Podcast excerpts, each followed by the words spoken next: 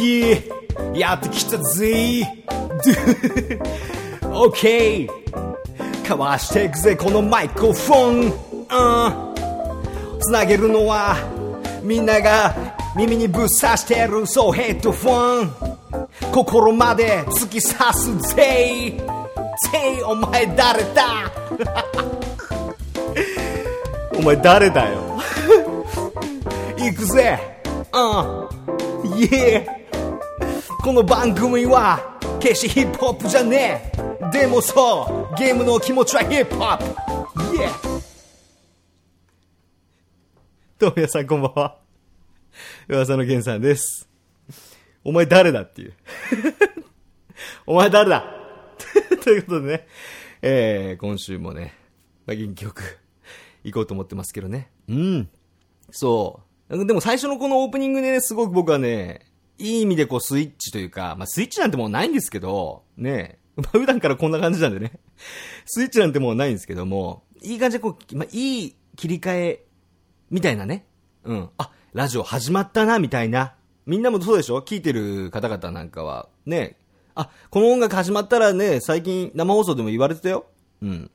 あ、なんか、クロックチャンネルというか、まあ、本気ズムというか、生放送始まった時の音楽だみたいな。この音楽好きですって言ってくる方すごい多いんでね。まあ、そのことはいいんですけども、はいはいはい、行きましょう。噂の、ゲンさんの、噂って、知りたいですか？噂には、そんななってません全然なってません 噂の源さんの今夜は我慢しないで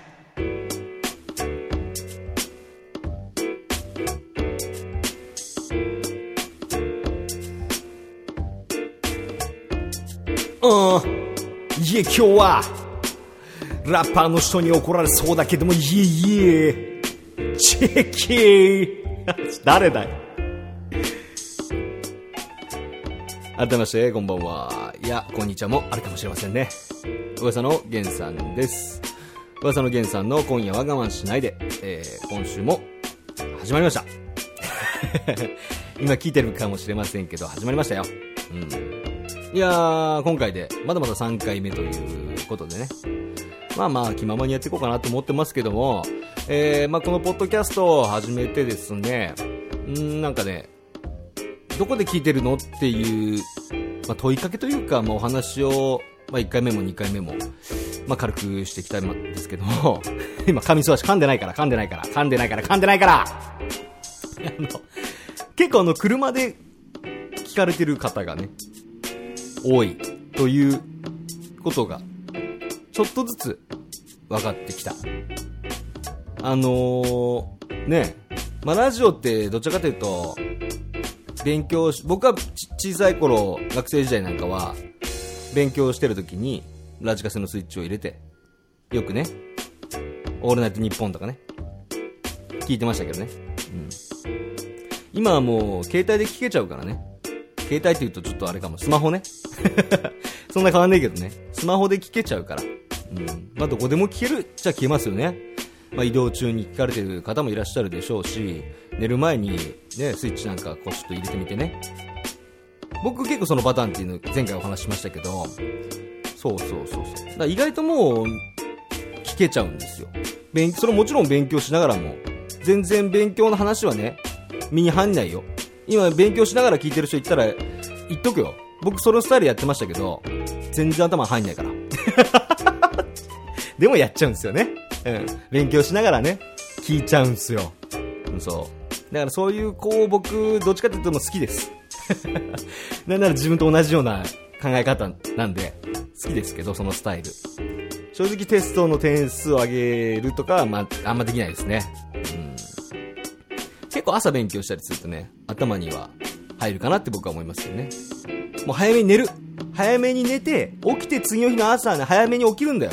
そう。夜更かししても、そんないいことねえから。うん。そ、まあ、どうかな。大人になったら夜更かしすると楽しいことばっかなんですけどね。うるせえわと。まあでも、うん。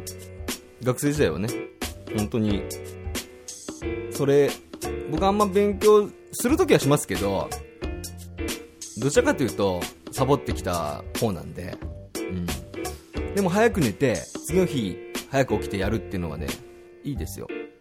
あとなんかこう、記憶、記憶系あるじゃん。こう、社会とか地理とか歴史とかってさ、こう、覚えることが、もう覚える暗記じゃんね。暗記っていうか、その頭の中にどういう風に、その歴史とかだったら、情報を詰め込んでいくかっていうのがさ、その、それはね、朝覚えるのはあんまりお勧めしないです。っていうのも、なんかその人間の脳が、まあ、僕もよくわかんないんですけど、その情報記憶系の情報っていうのは、なんかこう、漬物と一緒で、漬物っていうのもよくわかんないかもしれないですけど、漬物と一緒で、記憶っていうのは、こう、1日2日3日ってなっていくことに、えー、こう10代の頃は、こう積み重なってね、こう、熟成されていくらしいのね、記憶が。そう。これ確かな情報じゃないかもしれないんですけど、僕の感覚ね。なので、あれかもしれないですけど、だから歴史とかはもう毎日、ちょっとずつ覚えていって、頭の中に入れていくと。これがまたね、あのまあ、20代後半を超えてくると、逆の現象が起こって、あのどんどんどんどん忘れやすくなっていく。だからもう、30代前半の方とかね、30代後半、もしくは40代以降の方なんかは、ああ、わかるわって思うと思うんですけど、逆のことが起きていくんですよ。だからどんどん、もうメモリーパンパンなんでね。ハードディスクの、頭の中のハードディスクの容量パンパンなんで あの、それがどんどん忘れていっちゃう。うん。新しいことね、仕事のことも覚えなきゃいけないし、なんかいろんなことあるんですけども、すぐもう、データが、ファミコンソフトで言うともうね、バグってもう一回つけたらセーブデータ消えちゃってるみたいな そんな感じだから。うん。だ大人になってくるとまた逆のことが起きちゃうんで、でも、こう10代の頃は、覚えたこと意外とずっと覚えてるんで、だから早めに歴史の勉強、ね、テスト勉強とかは早めに入れておくと、割とこう覚えていくんですよね。そう。あ、その時系列とかさ、ね、あるじゃんね。うん。そういうのすごい大事だと思うから。ただね、一言言うと、その大人になってその勉強したことを使うかどうかって言ったら、算数と家庭科ぐらいかな。うん。算数と家庭科ぐらい。そんなことないかもしれんけど、意外と歴史とかも。国語。国語算数。えー、家庭科。家庭科いいですよ。うん。家庭科がリアルに使えますから。生きていく上では。うん。そう私は思います。はい。ということで、えー、早速、先にコーナーの方行きましょう。レトロゲーム、どうでしょう？はい。このコーナーですね、昔遊んだゲームを、皆さんこのゲーム覚えてますか？と、リスナーの皆さんから思い出の内容とともに、おはがき。いや、今もうメールですね。うん。おはがき届いたらね、感動しますけどもね。なんせ、僕の住所バレちゃいますから。あの、おはがきの応募は行っておりません。皆様からメール、ね、ツイッターの DM かね、Gmail で今募集してますけどもね、えー、続き今週も来ております。皆さんの思い出のゲーム、聞いていきましょう。初めてね、あの、Gmail でお便り来ました。ラジオネーム、えー、タバオさんからのお便りです。Gmail で届いたんですよ。ゲンさん、お久しぶりです。こんばんは。こんばんは。レトロゲームということで、Twitter に DM しようとしたら、文字制限に引っかかり、Gmail を送らせてもらいます。ありがとうございます。本題ですが、RPG がそんなに好きではないゲンさんに対し、そして王道中の王道で申し訳ないのですが、やはりドラッグエ3ですね。伝説の。もちろん伝説ですね。それまでのゲームは復活の呪文的なパスワード制のゲームが多い中、セーブ機能の搭載。確かに。そして転職機能。これは衝撃を受けたことで鮮明に覚えています。当時小学生だったので、ゲームは1日1時間とか決められていて、確かになかなか進まないので、ドラクエやりたさに部屋のテレビ台かっこ木製に彫刻刀で穴を掘り コントローラーのコードだけ出せるようにして、足音が聞こえたらテレビを消して、あ、これ親でね、親とかね、家族の足音ね、が聞こえたらテレビを消してコントローラーは座布団を乗せて隠すという巧妙な手口、かっこわら。で、テレビを進めてた記憶があります。あ、ゲームを進めてた記憶があります。まあ、テレビ台の下のファミコンが入っている棚の扉に穴が開いているわけだから、数日で母親にバレてこっぴどく叱られましたけどね。わらわらと。そしておなじみの音楽とともに冒険の書が消えてしまっていたのもかなり印象に残ってます。あー、あるね、あるあるだね、本当に。自分のもう大人になった時はもうすぐ、あの、バグって、データ消えちゃいますから。はい。はい。結局当時はクリアできずに諦めちゃったんですよね。10回以上挑戦しましたが、えー、毎日セーブデータが消えてしまって、バラモス倒したところが最高記録でした。おお結構これ長文だな。大体がダーマ神殿あたりで消えます。結局クリアしたのはガラケー時代にアプリで売っていたのを見て速攻買ってクリアしました。クリアしてみると、なんてことないあっという間だったんですが、当時の1日にできるゲームの時間が限られている中、クリアするのは至難の技だったんですよね。レトロゲームは当時のことを懐かしんだり、いろいろ思い出せて、思い出せていいと思います。私もレトロフリークとか、スーファミとか中古で買ってやってみようかな、と最近考えるほどです。まあ今のとこは今夜は我慢しないでで我慢しときます。それではラジオということで聞いているこっちもゲンさん大丈夫かなと心配しながらこれからも応援させていただきますので頑張ってください。はい。お、PS。無修正の編集なしの動画をポンポン上げるのもいいかと思いますが、私個人的にはドドンとかガルンさんの感動の名シーン、かっこわらのようなスロードアップリプレイとか、本気ズム時代の色々編集された動画の方が好みです。おお。無修正動画は他のゲーム実況者さんで結構お腹いっぱいです。わら。ということで。ありがとうございます。結構リアルな意見。これすごくありがたいですね。うん。いや、でも、タボさんのこの思い出の話、すごいいいですね。うん。あの、なんていうんですかね。子供の頃って、もう、まあ、僕、タバオさんとすごい似てるんですけど、ゲームをしたいとか、ちょっとなんかこうね、別に悪いことじゃないんですよ。だってさ、テレビ台に穴を開けるってすごく可愛いじゃないですか。と思うんですよ。それはなんでかって言えばゲームがやりたいから、ドラクエ進めたいし、ね。そう、当時ドラゴンクエスト3って言ったら、ファミコンソフトでも本当1、2を争うぐらい、スーパーマリオ、あと何があるんだろう。売れた、売れたゲームの中でもトップ3に入るんじゃない？ドラゴンクエスト3って。うん。で、行列ができたからね、当時。ゲームショップに。僕、その時、リアルな時代じゃないけど、後々映像で見て、ドラゴンクエスト3が発売されるということで、あの、確かクリスマスぐらいの時期だったと思うんですよ。わかんないですけど、違ったらごめんなさいね。だからもう、ゲームショップっていうものが、電気屋さんというか、まあゲーム屋さんですよね。当時だって電気屋さんにゲームって売ってなかったですよね。どちらかというともうゲームショップっていうゲーム専門のお店があって、そこに行列ができてましたからね。そういう映像をね、結構 YouTube とか上がってるんですよ。発売当時の様子とか、その発売当時のこうニュースとか、そういうのも上がってたりして、なんかチラチラ見る分には、あ、こんな時代があったんだと。僕自身も勉強になりますけど、うん。そんな中、玉尾さんは、まあ、ゲットはしたと。で、テレビ台にね、こう、彫刻刀で 学生時代の時って、その、家にあるものを、なんとか、自分の過ごしやすいようにするじゃん。だって別にお金があるわけじゃないから、買ったりできないじゃんね。そんな安易に。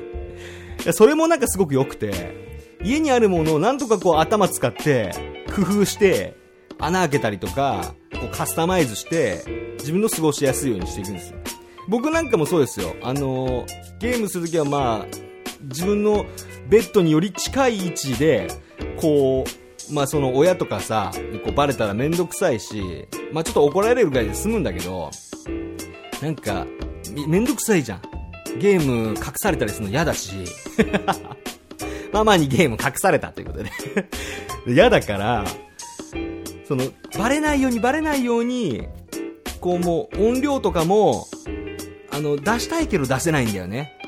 そう。だからイヤホンとかテレビに挿してね、ギリギリの距離で保ってやるんだけど、そのイヤホンを挿すことによってさ、周りの環境音が聞こえなくなるんだよね。だからこうイヤホンを片っぽ外しつつ俺の場合右耳がこう今とかそういうリビングとかそっち側だったから左耳だけゲームの音を入れて明かりもこう暗くしてこうやってたのを思い出しますけどね。であなんか音がしたらテレビをそこ消して。でもあのー、スーパーファミコンはランプついちゃうからね赤いランプがちょっと光っちゃってるからゲスーパーファミコンついてるのバレちゃうんだよね。だからファミコンはでもねこうそのランプがないからだからなんとか大丈夫の。テレビの結構スイッチを消しとけば。何の話だよ。いやそういう思い出が僕もタワーさんと同じであるから。そう。だからトゥナイト2もそうだよ。トゥナイト2がやっぱり思春期は見たくてちょっとこうエッチなねだいたい夜12時前ぐらいにねこうやってんだよ、トゥナイト2って。知らねえか。知らない方は、あの、あのね、10代の、こうね、20代前半の方はね、トゥナイト2という検索してみてください。トゥナイト2って伝説のテレビ番組があったんですよ。ちょっとエッチだったんですけど、それが見たいがために、こう、思春期の頃とか、こう、うん、僕、あの、なんかこう、テレビの、リビングのテーブルの下に隠れて、テレビがね、み、あの、なんつったらいいんだろう。今みたいにこうワンセグとかないからさ。普通にテレビ版が見れるのは、リビングのテレビか、こうお父さんとお母さんの部屋だけだったんですよ。僕の家庭はね。自分の部屋にもあるけど、それはゲーム専用のテレビだって、アンテナが刺さってなかったんですよね。だから、リビングのテーブルの下に隠れて、トゥナイト2見てましたね。見て、やっぱ学次の日学校とかでやっぱいろいろ話したいし。で、なんか、あ、こう、おじいちゃんとかおばあちゃんがこうトイレ行く瞬間に足音するから決してテーブルの下ですげえ隠れてました。竹だな、俺。今考えたらすごいな。逆に。こんな思い出ある？ないでしょ。それなんですよ。そこ。だから、子供の頃ってのは、自分のなん、なんていうの？目標設定がテストで何点取るとかじゃなかったね。うん。どうしたら自分が家で楽しく快適に過ごせて、かつちょっと刺激ももらえるか。トゥナイト2をどう見るのか。変態じゃねえかそう、ゲームもそう。どうやったら親にバレずにゲームをやることができるかってことばっか考えてたから。そうそうそう。懐かしいですね。すげえいいと思いますよ、これ。うん、今の、ね、これ聞いてくれてる10代の子とか言ったらね、ぜひね、僕は今こういうしてますっていう、今、2017年版を知りたいですね。うん。僕のはもうほんと1990何年とかのその、そのバージョンだから。そうそうそうそう。だから、それ知りたいですね。うん。ぜひ、10代の方でこうリスナーいたらね、今どうやってあでも、携帯とかで、白ドラもそうか。白ドラも、それこそさ、できちゃうもんな、今、携帯自分で持ってたら。親にバレるとかないのかなね。ないかもな。Wii とかはちょっとできないかもしんないけども。そっか。そういう思い出ある人送ってほしいですね。お便り。わかるわかると。ちょっと長くなっちゃいましたけど、ありがとうございます。はい。そんな感じですかね。あと動画か。無修正な、まあ、編集はちょこちょこやっていきたいと思いますけど、今週ちょうど僕、あの、とある、まあ、雪山の方に行ってきまして、雪山というか、雪国の方に行ってきましてね、もうほんと雪1メーター以上積もってましたよ。うん。だから東北の方とか、もう大変だなと思いますけど、雪国の方はすごい大変だなと思いますね。うん、だから白ドラも全然できない中、白ドラで、レッドとブルーっていう、あの、新しいこう、宣伝、プロモーション用の映像、カラオケの映像みたいなね 風に作ってやるあれが見て、もう衝撃でした。帰ってきて、何これと思って。やばと思って。めちゃいいじゃんと思って。めちゃいいじゃん。でも白ドラやってねえ人は何の映像かよくわかんねえけども。白ドラ知ってる人にとってはこれは最高だなと。やってる方なんか、ああ、全然いいじゃないって思いましたね。ねあ、見たことあるなっていう人が出てましたけども。よかったですね、あれ、本当に。うん。でもってね、白ドラも2周年おめでとうございます。はい、おめでとうございます。ね。まだまだ全然やり続けます。やり続けます。ブルードラゴンも今もう、まだ買ってないけど、買おうと思ってます。はい。そんな今日は土曜日です。アップされる、結構新鮮ほやほやの、出来たてほやほやの、この今日の番組です。はい。ということで、タバオさんありがとうございます。この後も引き続き続きます。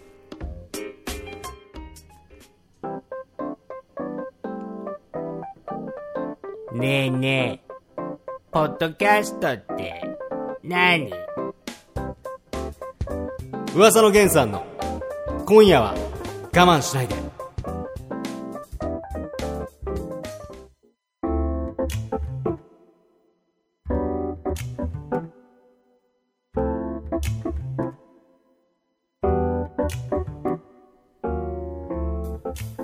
噂の源さんの今夜は我慢しないで、ここからですね、えー、私、噂の源さんの思い入れのあるおすすめソフトを、について、えー、リスナーの皆さんの思い出とともに、ちょこちょこ話していこうかなと思っております。まあ、あの、今後ね、この、噂の源さんの今夜我慢しないではね、やっぱゲームトークバラエティだから、ね、僕自身の思い出あるのソフトに対し、やってる人もいたらその話も聞きたいなみたいな。感じのコーナーです。先週、まあ、好きなゲームメーカーというお話をちらっとさせていただきましたけども、その4つあるうちの1つのメーカーの結構代表作かなと思っております。第1弾はですね、かまいたちの夜です。かまいたちの夜。というゲームね、皆さん聞いたことある人は結構いらっしゃるんじゃないかなと思いますけども、スーパーファミコン世代の方は特に心に、ああ、あのゲームかと思ってくれる方も多いんじゃないかなっていうふうに思いますけどもね。うん。まあ、知らない方もいらっしゃると思いますので、簡単にゲームの紹介の方をさせていただきます。えー、かまいたちの夜は、えー、チューンソフトから発売されたゲームソフトです。えー、音切り層に続く、えー、チューンソフトのサウンドノベルシリーズの第2弾となり、えー、かなり話題となりました。はい。1994年11月25日にスーパーファミコン用ゲームソフトとして発売されその後数多くの機種に移植されました本当にいっぱい移植されたよねだって今スマートフォンでもかまいたちの夜あるからねサウンドノベルのまあちょっと個人的にはあのアプリのバージョンはそんなおすすめしないですけど やっぱスーパーファミコンのオリジナルを移植されたね今ダウンロードで言うとプレイステーションストアとかさ Wii, Wii のあの、任天堂ショップでも売ってんじゃないかなバーチャルコンソールとかで。かまいたちのよりね。うん。そういうバージョンをやってほしいですね。スマートフォン版はね、正直ね、チューンソフトさん、マジかと思いましたけどね。うん。もういろんなバージョンで僕プレイしてますから。あの、もちろんスーパーミコンもやってますし、いろんなバージョンやってますけど、うん。やるならオリジナルのやつがいいかなと思いますけどね。うん。プレイステーション版、いいと思います。特別編ね。うん。背景の上に文章が表示され、時折現れる選択肢を選んでいくことで様々な物語が展開するサウンドノベルという作品。真冬の雪山のペンションを舞台にそこで起こる不思議な、えー、不可思議な殺人事件の謎を解くことが目的だが、多数あるエンディングの関係から目的とずれた結末を迎えることがあるのも特徴の一つであると。これウィキです。ウィキの情報。ゲンさんちゃんとそういう文章考えたんだなじゃなくて、これウィキの情報ですからね。はい。ウィキにはそういう風に書いてあります。まあ、ただあのー、1994年、今から22、3年前。まあ、約22年ぐらい前ですかね。11月なんで。に発売されたこのかまいたちのなんですけどね。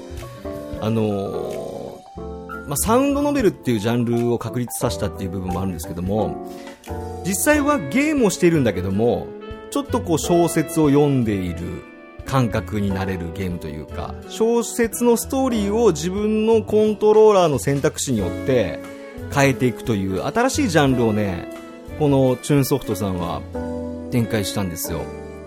それまでスーパーファミコンのゲームっていうと、えー、格闘アクションか、まあ通常の横スクロールとかた、あの、アクションか。まああとは、まあロールプレイングゲームですかね。ドラクエ FF、まあ、それ以外にもね、まあ、RPG で爆発的ヒットを生む作品が多かったですから、多かったんですけども、そんな中、チューンソフトの代表取締役であります、中村光一氏ね。中村光一さんが作ったっていう部分でなんかちょっと納得できちゃうんですけど、知らない方ね、中村光一さんっていうのは、あの、ドラゴンクエストの、あの、ディレクションもしてるんですよね。シナリオは堀裕二さんが書いたんですけど、ドラゴンクエストって中村光一さんがゲームのこうディレクション、プログラミングとかもね、こうやったりとかしてるんですよね。今はもう、どちらかというとアドバイザーみたいな感じの役割だと思うんですけど、そんな、えー、中村光一さんが作ったチューンソフトという、まあ、ゲームメーカーで、新しいジャンルのゲームを確立させて、こう、日本国内に広めたのが、このかまいたちの夜という作品なんですよね。なんせ、怖い。なんせ怖い。だって自分の選択肢によって人がどんどん死んでいくから、それを止めなきゃいけないんですよ、主人公は。そう。人がその雪山のペンションの中で、これ実際にあの長野県にあるペンションなんですけど、そこのペンションを舞台に、自分が選択肢とか推理を間違えてしまうと、どんどん人が殺されていく。僕当時本当に、年齢も一桁の頃だったんで、もう、怖かったですね。だから本当雪山の中でこのゲームをしたら、寝れないんじゃないかってぐらい怖いですよ。今やっても怖いですから、ちょっとこう、そのグロテスクなシーンはそんなにないけど、でもやっぱり実際に人が死んでいるっていう映像がこうリアルに描かれているのでそれを10歳にも満たない僕は横で見見ながらやったやってみたりとか見てみたりとかしながらもう推理なんてものできない頃だから あの近代少年の事件簿とか名探偵コナンとかでも犯人この人じゃねえかって言ったら、大概僕間違えてましたから。でもこの作品に出会ってすごく考えましたよね。推理と、推理の楽しさっていうか。だから、今やっても面白いですね。うん。なんならその長野にあるペンションに実際に行ってプレイしてみたいですけどね。その長野にある、まあ、白馬、白馬にあるんですけど、そのとあるペンションには、実際にこのかまいたちの夜のファンの方が、かなり、あの、夜この冬のね、今の時期ですよ、本当に。予約して、実際にそのペンションを訪れて、で、リビングにあの、スーパーファミコンが置いてるらしいんですよね。今どうなんだろう？まだ置いてるのかわかんないけど。で、そこで実際にこのかまいたちの夜を、実際に起きている現場で、プレイするのが醍醐味だって言ってね、結構ブログとかね、ツイッターとかで上げてる方もいらっしゃいますけど、今でも来てるらしいですからね。22年経った、今でも、そういうファンの方は、そのペンションに行くらしいですから。うん。すごいことですよね。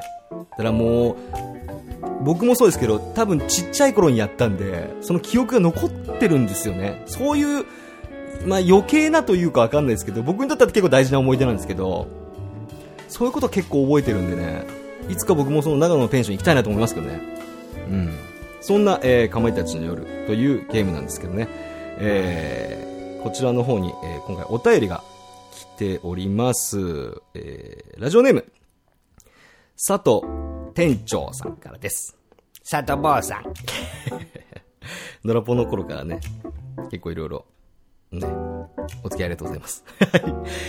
えー、お疲れ様です。かまいたちの夜がテーマと聞きまして、特に面白いエピソードはないのですが、悔しかった思い出を、と。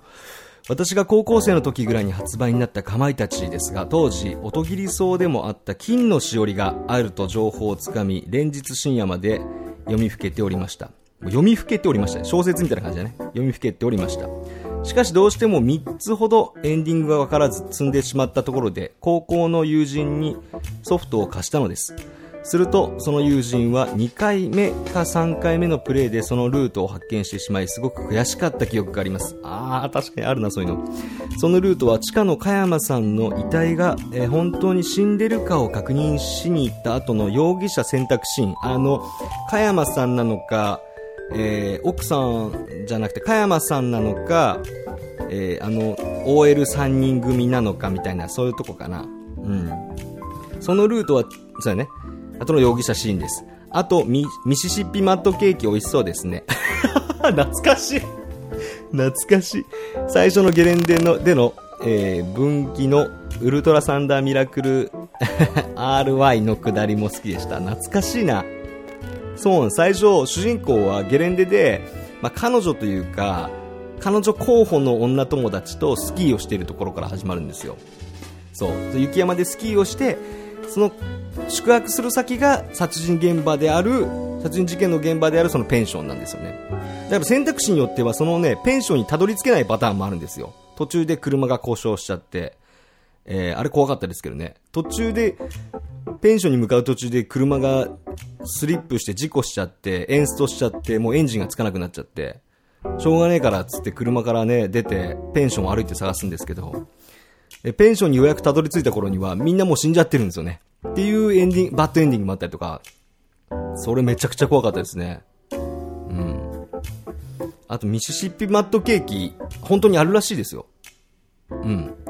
その長野県の白馬にある、その、かまいたちの夜の舞台になったペンションに、ミシシッピマットケーキ、本当に商品としてあるらしいんで、美味しいらしいですよ。うん。僕も食べたいんですよ、本当に。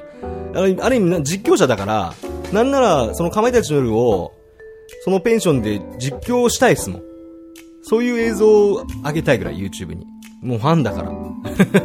でも、かまいたちの夜ね、その犯人僕もしちゃってるんで、あれなんですけど、ネタバレになっちゃうのもあるんでね。だからゲーム実況で今上げていいものかどうかっていう、上げたいんですけど、でもやっぱみんなにもプレイしてほしいから、すごい葛藤が始まってますよね。うん、犯人しちゃってるからね。そうそうそう。ミシシッピマットケーキってあったな。うん。あと、加山さんの地獄車なのか、ツバメ返しなのかみたいな、結構加山さんの強気な感じの、関西弁の、加山さんの会社に就職ということで。こう分かる人しか分かんねえな。まあでもそのかまいたちの夜が好きな方はね、きっと分かってくれると思うんですよね。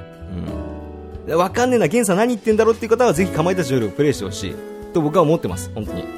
佐藤さんありがとうございます。はい。懐かしいな、金のしおりってあったな。ピンクのしおりを出すために僕は必死こいてましたけどね。そう。かまいたちの夜怖いんだけども、ピンクのしおりって言っていろんなエンディングをたくさん出していくと、そう。グッドエンディングばっか出せばいいって話じゃないんだよ、かまいたちの夜は。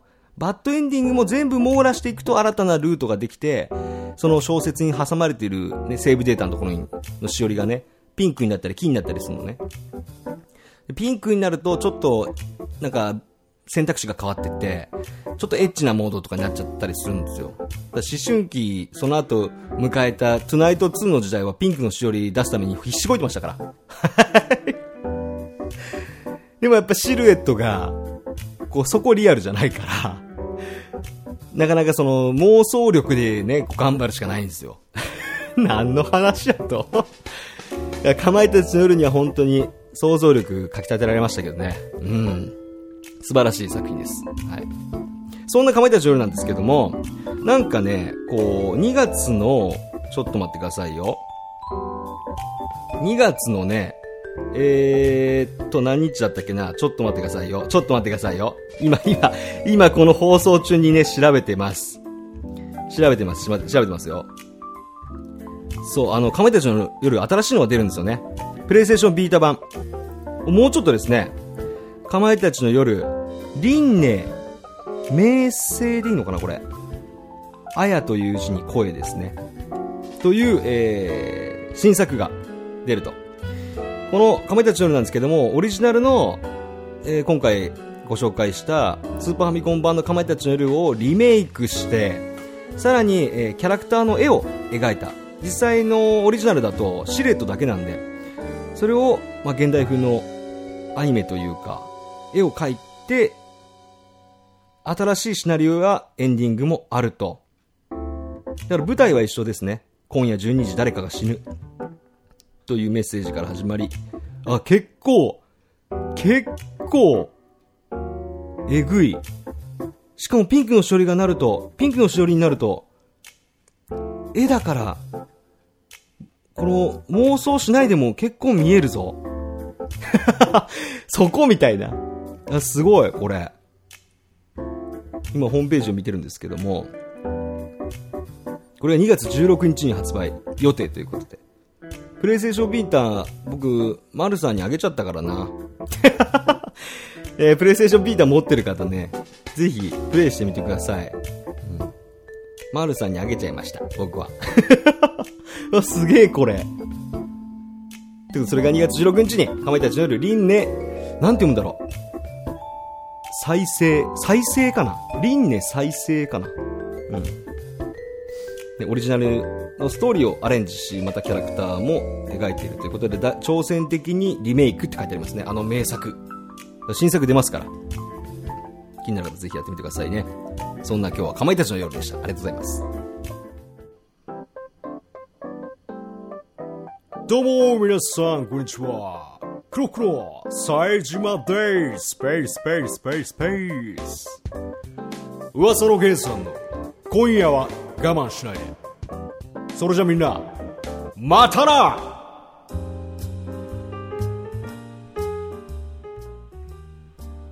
噂の源さんの今夜は我慢しないで皆さん今週いかがでしたでしょうか？いやかまいたちの夜の話しだすと、まあ、いろんなこと思い出しますけどもね。あのーチューンソフトのゲームは本当にね、まあ、ちょっと特徴個性があるゲームが多いんですけど、まあ、今も弾丸論破とかさそういうのあるじゃん。でも当時もそこのスタイル変わってなくてまあ音切りソンもやりましたしかまいたちの夜の後に出たねこれセガサターンとプレイステーション1かなと思うんですけども、あの、街というゲームがあるんですよね。そのゲームもね、かまいたちの夜プレイされた方はね、もしやってないよなんて方がいたら、街ぜひやってほしいですね。同じようにサウンドノベルでこう選択肢を、ね、選んで、ストーリー展開していくんですけども、実際にあった渋谷の5日間のお話なんですよ。5日 ?5 日だよね。5日間のお話なんですけど、その人間ドラマというか、実際一本の映画のストーリーを自分で見ているような感覚になれるというか、そう。で、その後に街が結構こうコアなゲーム層に評価されて、まあ、僕自身もすごいあのゲーム忘れないゲームの一つなんですけど、その後にまあ Wii で428渋谷というゲームが出て、今渋谷に関しては、えーっと、スマートフォンのアプリでも428渋谷移植されてますね。428渋谷やる前に街やってほしいですけどね。うん、そうです。面白いですよ。うん。推理もありつつ、失敗しないように人間を操作していくみたいな、バイオハザード2みたいなゲームですね。ザッピングしていくんで、キャラクターをとか登場人物をどんどんいろいろ操作していって、うまいことを、まあ、クリアに進めていくという感じの、バイオハザード2みたいな感じです。それがリアルな感じのストーリーになってますので、ぜひね、気になる方やってほしいんですけどね。また、えーこの今夜は我慢しないででは皆様からのお便り、そしてコーナーへの応募などなどいろいろお待ちしております。お送り先は私、噂の源さんのツイッターをフォローしていただいて、直接、えーダイレクトメッセージを送っていただくか、もしくは、えー今日のタバオさんみたいにですね、Gmail、ちょっと長文でいろんなことを伝えたいという方はですね、ぜひ Gmail をお待ちしております。えーお送り先はですね、ツイッターはですね、えー genofuwasa ゲンオブ噂このアカウントをフォローしてぜひダイレクトメッセージを送ってくださいその他 Gmail の方は、えー gen.of.uwasa.gmail.com えー、gen.of.uwasa.gmail.com ですね。こちらまで皆様からのお便りお待ちしております。懐かしのゲーム、そして、えーね、私自身の思い入れのあるゲーム、私もやったよと、僕もやったよという方はですね、そんなお便りも送っていただきたいです。えー次回はですね、えーこういったお話に関してなんですけども、レトロゲームいろいろ迷っておりますが、せっかくなんで今プレイしているロックマンについてお話ししようかなと思っております。ロックマン。このキャラクターが好き。あのキャラクターに手を焼いた。このステージに手を焼いた。ワイリーよりコサックが好き。などなど、いろいろ皆様からの意見をお待ちしております。はい。ということで、まあ、お時間来たもんでまた来週この時間にお会いしましょう。それじゃ、またなまたなまたなまたな